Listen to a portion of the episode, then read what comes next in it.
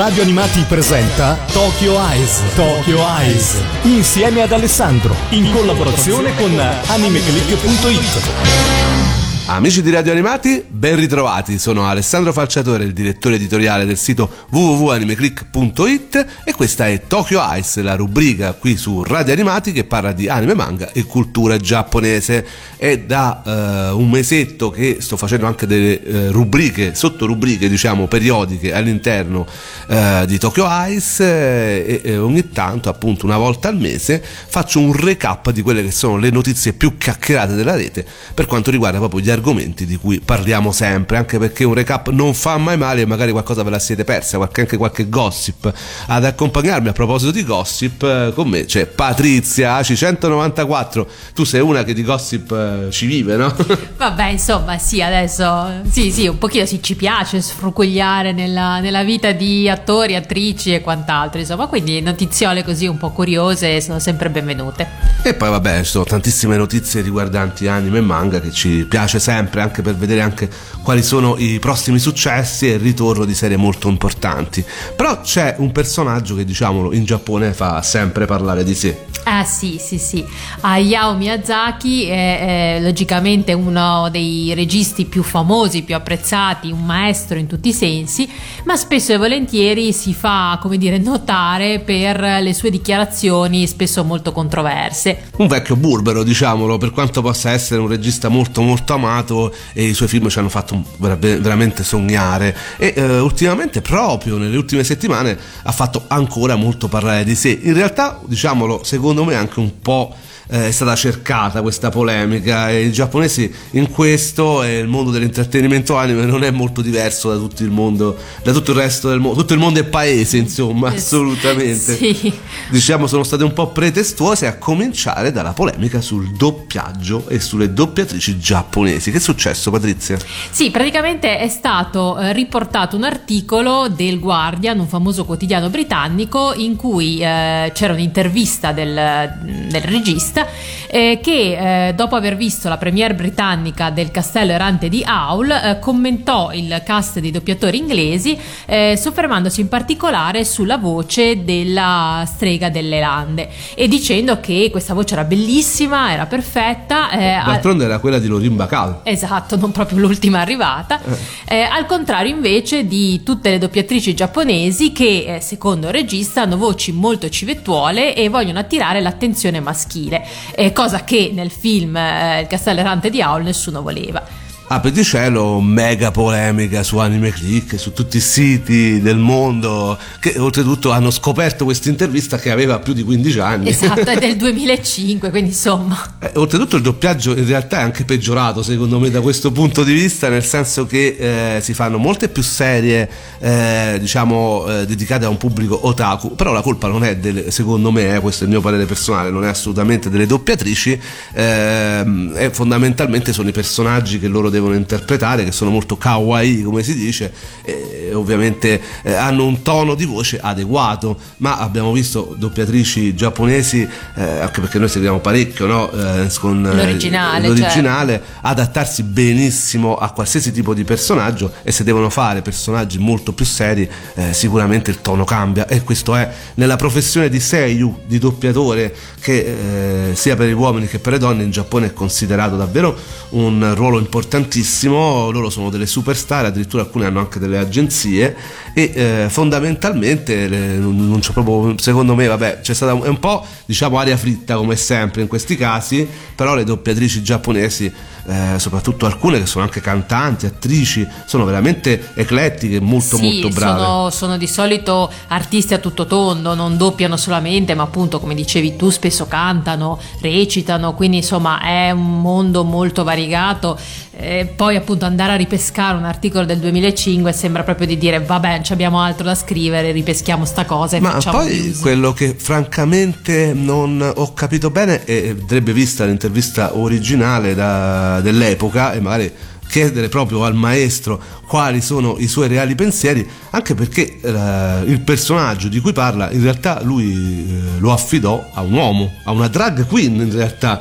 Quindi figuriamoci eh, il discorso de- delle Sì, direi che la voce civettuola non ce la vedo molto, Sì, però sì. si sa mai. Miyazaki è sempre stato abbastanza particolare nella scelta di, in alcune scelte sia di quanto riguarda la parte musicale che la parte doppiata ma invece un'altra polemica perché si erano appena spenti gli echi di questa polemica sul web ne è nata un'altra è stata giudicata un po' clickbait. Noi di Anime Click l'abbiamo solo riportata perché in effetti se ne parlava come si fa a non parlare unisci Miyazaki a quello che è il titolo più importante degli ultimi due anni eh, che sta, eh, di cui il film sta veramente eh, infrangendo ogni record sto parlando di Demon Slayer come fai a non parlarne? Ma che è successo?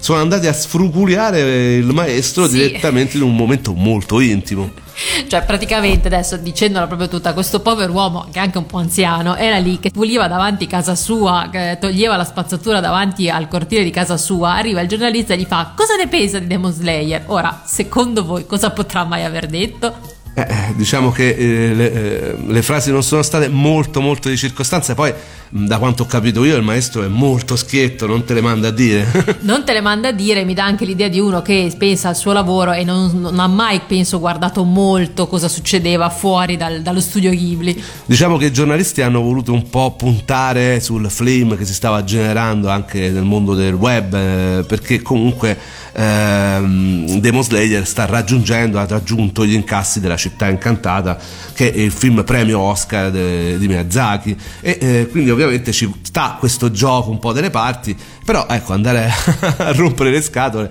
a Miyazaki mentre butta la spazzatura, infatti c'è la foto di Miyazaki con la spazzatura in mano, non è molto bello.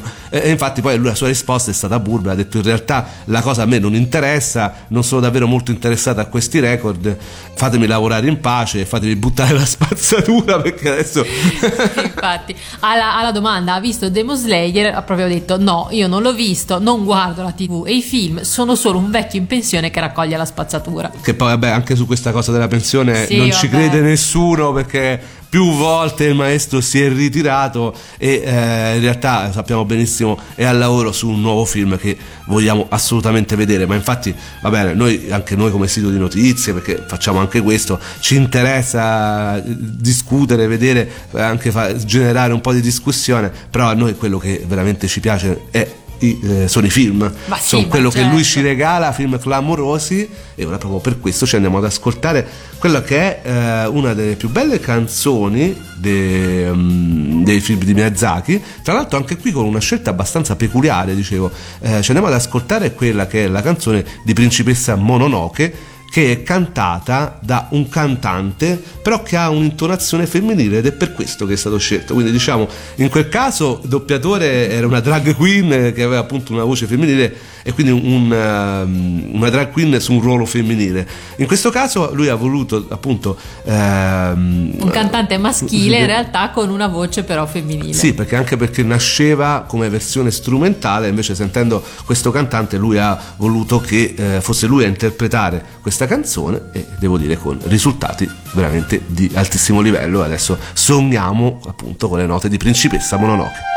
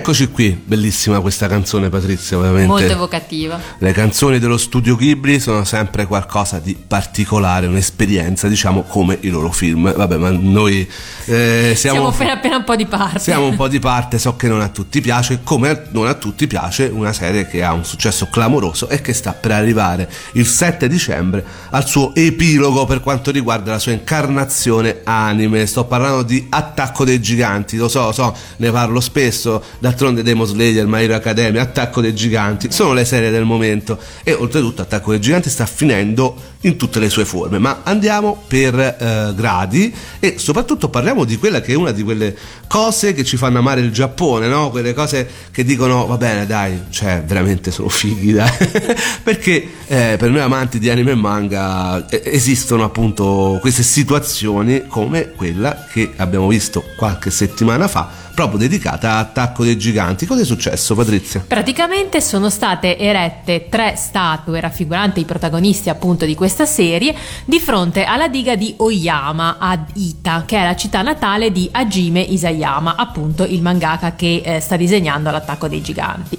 Queste eh, statue in realtà sono state erette a febbraio, ma purtroppo a causa della pandemia del coronavirus la cerimonia è stata rinviata fino a qualche giorno fa Ah, e a questa cerimonia hanno così potuto finalmente partecipare il mangaka, l'editor dietro alla serie manga e circa 200 fan della serie. E, eh, se avete visto le foto oppure googlatele, cercatele su Anime Click, è veramente una cosa fichissima per Sì. chi ama, perché è, la scena, quella proprio iniziale di Attacco dei Giganti, dove i protagonisti bambini guardano al di là delle mura l'arrivo del gigante colossale. Siamo proprio agli esordi di questa serie che ha veramente eh, fatto innamorare parecchi fan. Eh, poi l'esperienza calcolata è resa più godibile in questi giapponesi, davvero, diciamo, sono unici.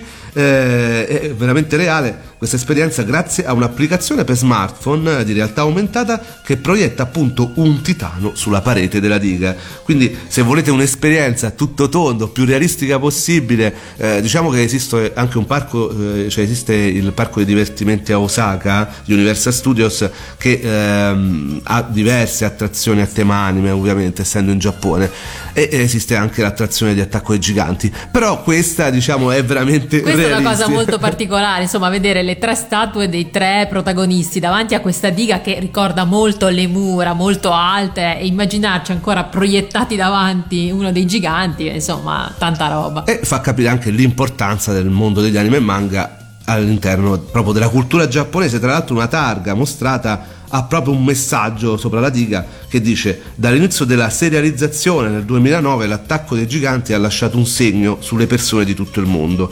Oyama è la città natale del suo creatore Hajime Isayama così come il luogo in cui è nata l'idea della sua storia nel primo capitolo Eren, Mikasa e Armin, amici d'infanzia, guardano il gigante colossale. Questa statua di bronzo ricrea questa scena mettendo insieme finzione e realtà ed è stata messa qui grazie a un crowdfunding composto da molti fan che condividevano il desiderio per i bambini e le persone di questo posto di avere il coraggio necessario per affrontare l'ignoto e superare le difficoltà. E quindi ragazzi, questa è la targa che è stata messa su, su queste statue, veramente oltretutto il pensiero che è stato fatto col crowdfunding, quindi con i soldi dei fan, è veramente qualcosa che eh, ci fa piacere, vorremmo vederlo anche in Italia ogni tanto, cose del genere e fa capire come gli anime e manga in Giappone siano una cultura e anche un punto di riferimento, perché in un momento come questo, davvero, eh, Attacco dei Giganti penso che sia forse uno dei titoli che maggiormente si avvicina alla nostra realtà. E l'ho detto tante volte anche sui social di Anime Click, d'altronde parli di una popolazione chiusa con un pericolo all'esterno, eh, la paura, quel clima di angoscia che offre proprio Attacco dei Giganti sia come manga che come anime. Isayama poi ha eh, rivelato, ha dato una chicca ai suoi fan proprio durante la presentazione di queste statue, appunto ehm, ha detto che il manga è ormai all'1-2% dalla conclusione e questo vuol dire che ormai entro quest'anno molto probabilmente vedremo la fine oltre che dell'anime la cui stagione finale vedremo il 7 dicembre, iniziare il 7 dicembre vedremo anche il manga. E quindi molto probabilmente manga e anime finiranno uh, praticamente uh, nello stesso momento e dovrebbero essere abbastanza fedeli entrambi con un finale diciamo uh, unico sia per quanto riguarda il manga che per quanto riguarda l'anime. Perché sapete molte volte gli anime finiscono prima e si inventano i finali Infatti. che poi nel manga vediamo totalmente con- sconvolti. E, e, vabbè mm, speriamo che in questo caso invece sia i lettori del manga sia i, eh, chi guarda l'anime perché a me piace fo- fondamentalmente l'anime l'ho sempre detto eh, abbiano lo stesso finale. Ed eccoci giunti alla pausa musicale che ovviamente non può essere che a tema Attack on Titan. Ma tranquilli non vi ripropongo per l'ennesima volta la eh, primissima opening della primissima stagione di Attacco dei Giganti perché veramente ve l'ho riproposta troppe volte. E voglio accontentare questa volta chi mi ha più volte detto di preferire e di gran lunga eh, la prima della seconda stagione, quella che sarebbe la terza in ordine cronologico fra tutte le sigle di aperture di questo ormai storico anime. Quindi adesso ci andiamo ad ascoltare, loro sono sempre Link ad Horizon, appunto la sigla di apertura della seconda stagione di Attack on Titan. これ以上の地獄はないだろうと信じたかったされど人類最悪の日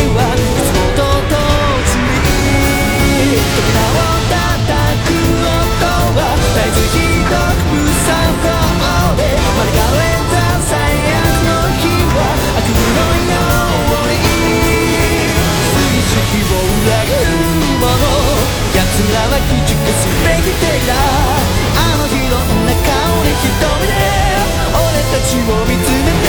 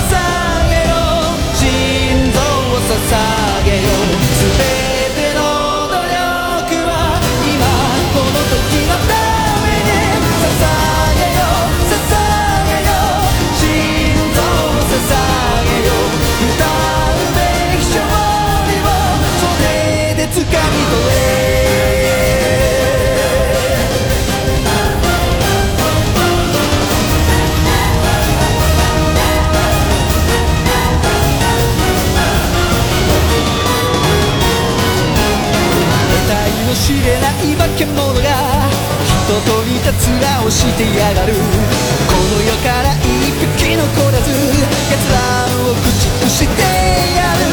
最初に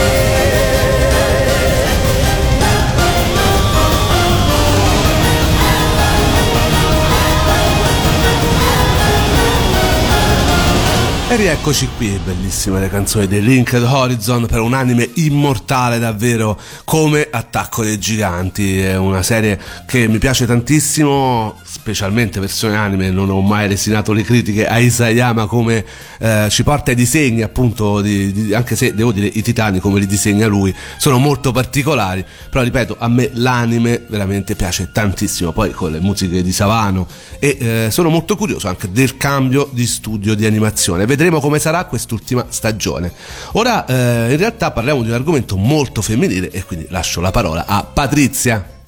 Eh sì, qui entriamo nel campo della moda, quindi insomma, anche se il nostro webmaster è fissato con l'eleganza, lasciatemi come dire spazio, perché in realtà è uscita una nuova eh, capsule collection, che praticamente vuol dire una piccola collezione eh, di moda, tutta dedicata a Sailor Moon. Infatti nei negozi e store online di Bershka eh, è mm, possibile acquistare un'intera collezione che prevede felpe, pantaloni, magliette, elastici, ma anche calzini e mutande, tutte a tema Sailor Moon. Quindi eh, fan della guerriera in marinaretta avranno veramente di che comprare, ma davvero eh, queste cose stanno avendo molto successo ultimamente perché eh, ho visto eh, una collezione di intimissime con mutande e calzini di Lupin. Lupin, infatti, sì, secondo me ormai si è capito il trend, insomma, ci sono eh, tutta la nostra generazione e quella prima di noi che ormai ha, come dire, di solito qualche soldino da spendere in queste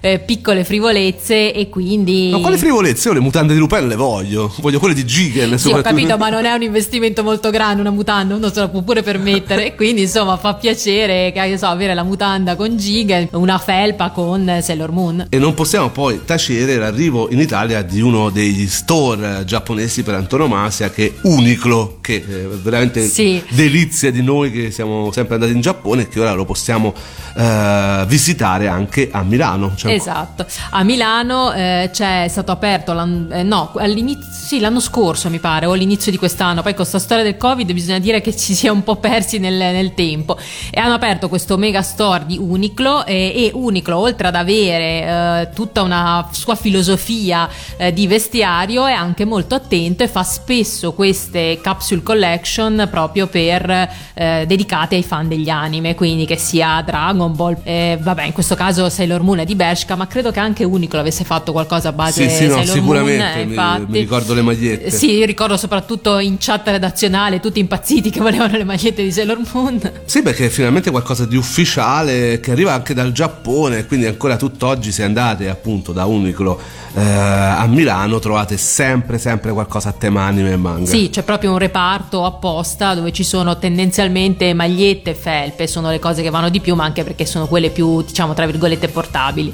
Per Sailor Moon invece qui è il discorso che si festeggiano i 25 anni in Italia, l'abbiamo visto anche al Muffat Torino, è stata eretta una statua. L'arrivo in Italia eh, alle ore 16, se lo ricorderanno tutte le fan, del 21 febbraio 1995, quando Canale 5 trasmette il primo episodio della prima serie dell'anime e appunto ricordandoci questo magnifico appuntamento che all'epoca fece impazzire non soltanto le ragazze, perché l'abbiamo detto tante volte, ma anche i maschietti, ci andiamo ad ascoltare la prima sigla italiana di Cristina D'Avena di Sailor Moon.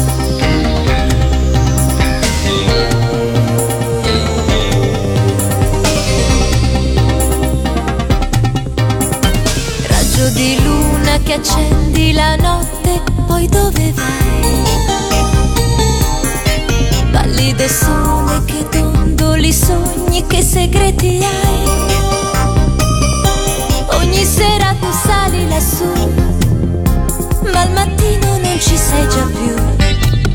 Dove vai? Raggio di luna che rendi la notte quella luce che avvolge la sera bianca e pallida. Sailor Moon, hai la luna in te, principessa di un regno che non sai dov'è. Sailor Moon, sempre magica. Sailor Moon, Sailor Moon,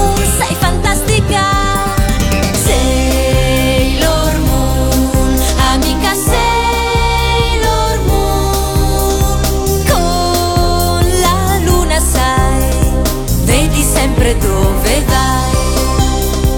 Sailor Moon, amica Sailor Moon, senza luna sai, la notte scura più che mai.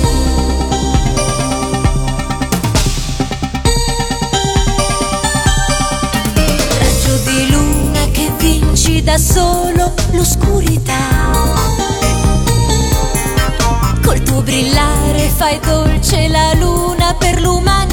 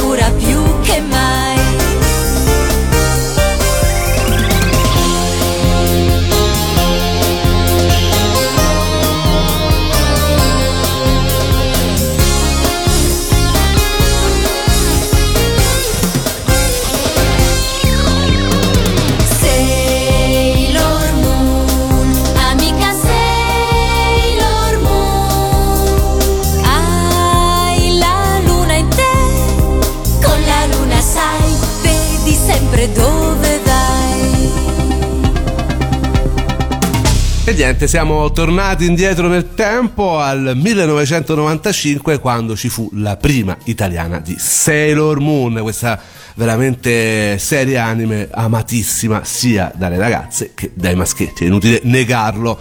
Siamo sempre qui a Tokyo Ice, eh, io sono Alessandro Falciatore e sono con Patrizia Aci 194, il cui compito su Anime Click è parlare e eh, descrivere la realtà giapponese eh, portandoci a conoscenza di quelli che sono particolari che magari non tutti eh, conoscono appunto. Tra l'altro ultimamente hai fatto due approfondimenti molto interessanti, uno divertente ovviamente che ha giocato un po' sulle differenti culture italiane e giapponesi e un altro diciamo un po' più serio eh, che abbiamo eh, trovato leggendo un manga particolare. Ma andiamo con ordine e parliamo di cibo che è un po' quello che eh, è l'argomento principe degli articoli di Patrizia visto che gli piace tanto parlare di mangiare, ma in questo caso l'argomento è davvero scottante. Eh sì, perché abbiamo messo a confronto, eh, oddio, non proprio a confronto la cucina italiana e quella giapponese, ma il fatto che eh, come tutti quelli che vanno all'estero eh, ci si chiede una volta all'estero è meglio mangiare la cucina locale o è meglio cercare la cucina propria di casa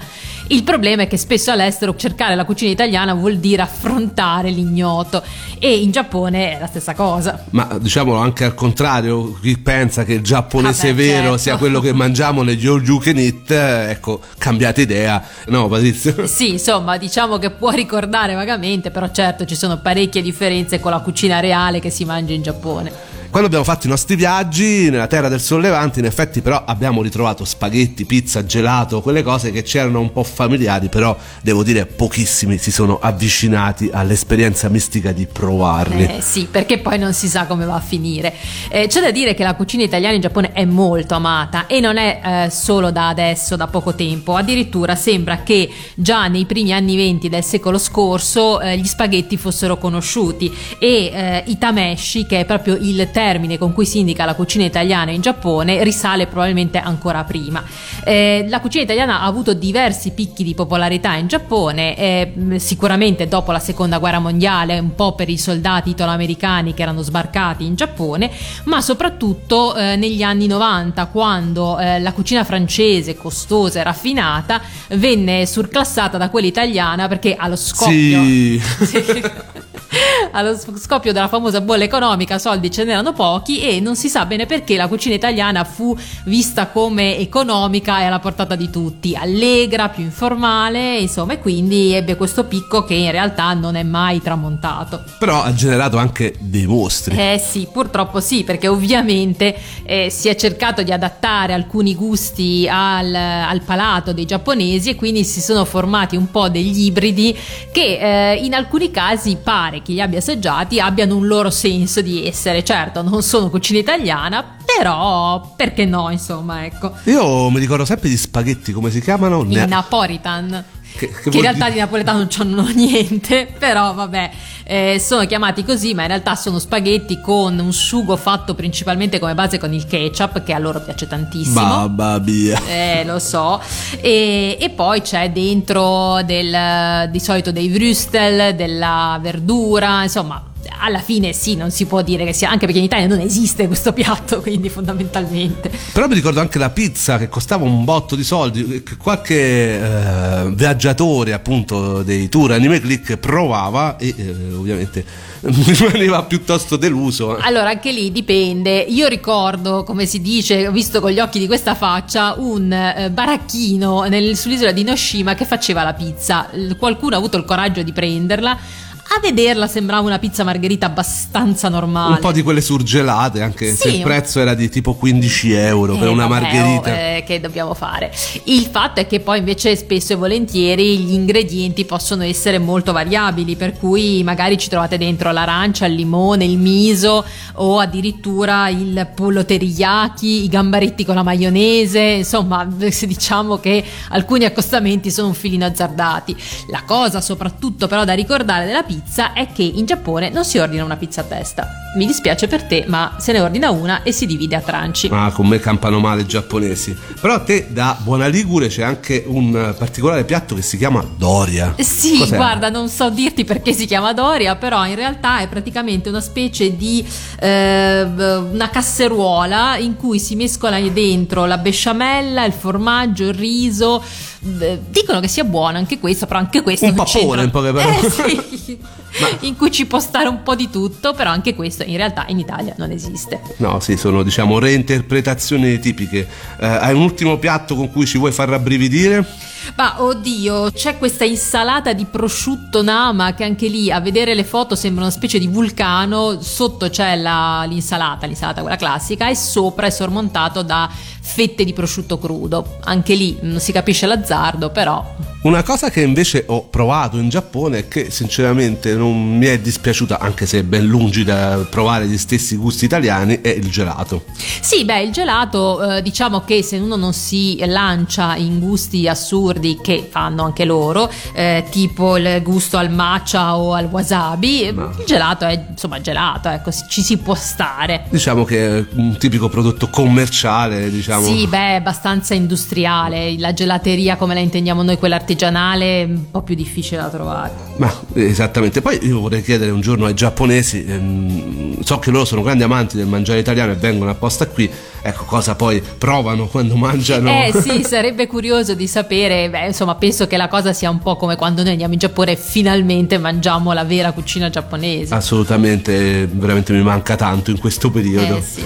Però vabbè, andiamo, questi sono argomenti faceti, diciamo, però ultimamente leggendo un manga particolare, una, rac- una raccolta di storie brevi di Rumiko Takahashi, ehm, A cena con la strega. A cena con la strega, appunto, eh, abbiamo scoperto una cosa particolare. Io poi ho chiesto a Patrizia di approfondire per un articolo, anche perché veramente boh, c'ero rimasto un po' stupito. Io, sono, io lavoro, sono un impiegato e come tutti aspetto di andare in pensione per poi godermi un po' la vita, diciamo. E invece in Giappone non funziona così. Eh sì, eh, c'è una cosa un po' strana in effetti. Eh, leggendo queste storie si vede appunto come i protagonisti all'interno delle storie eh, spesso sono persone che hanno sui 60 anni, quindi giunti all'età della pensione, però in realtà eh, sono tutti preoccupatissimi perché devono cercarsi un altro lavoro eh, per riuscire praticamente ad arrivare in qualche modo all'età in cui riceveranno davvero la pensione. Cioè praticamente sembra che tra i 60 e i 65-70 anni